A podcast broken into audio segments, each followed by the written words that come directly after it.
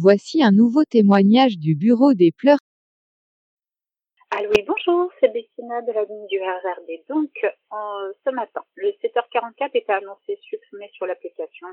Ça s'est conforté. Ensuite, le 7h29, juste avant, n'était pas mentionné euh, euh, du tout s'il était supprimé ou pas. Finalement, en arrivant en gare, il a bien été supprimé. Donc, on a tous été se dire qu'on va prendre une direction Aurélie-la-Ville pour récupérer un TER direct au Gare du Nord. Ça n'a servi à rien parce qu'elle n'a pas aussi 25 minutes de retard.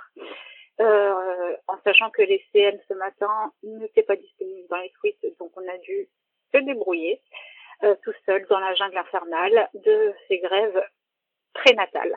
Donc euh, nous avons été, euh, que ce soit la ligne D, que ce soit la ligne A, que ce soit la ligne B et tout ce qui s'ensuit, il y a eu partout cette jungle infernale de pré-grève.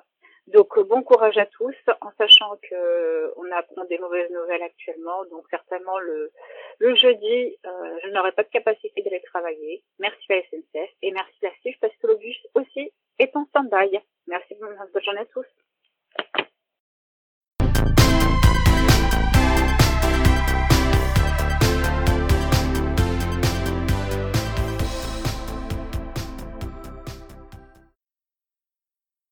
Ah oui, bonsoir, c'est Bettina de la RRD. Donc le 16h23, j'ai vu qu'il était à l'heure, mais je l'ai pas pris parce que je suis restée beaucoup plus longtemps au travail du fait des futures grèves qui vont monopoliser les trains en atelier.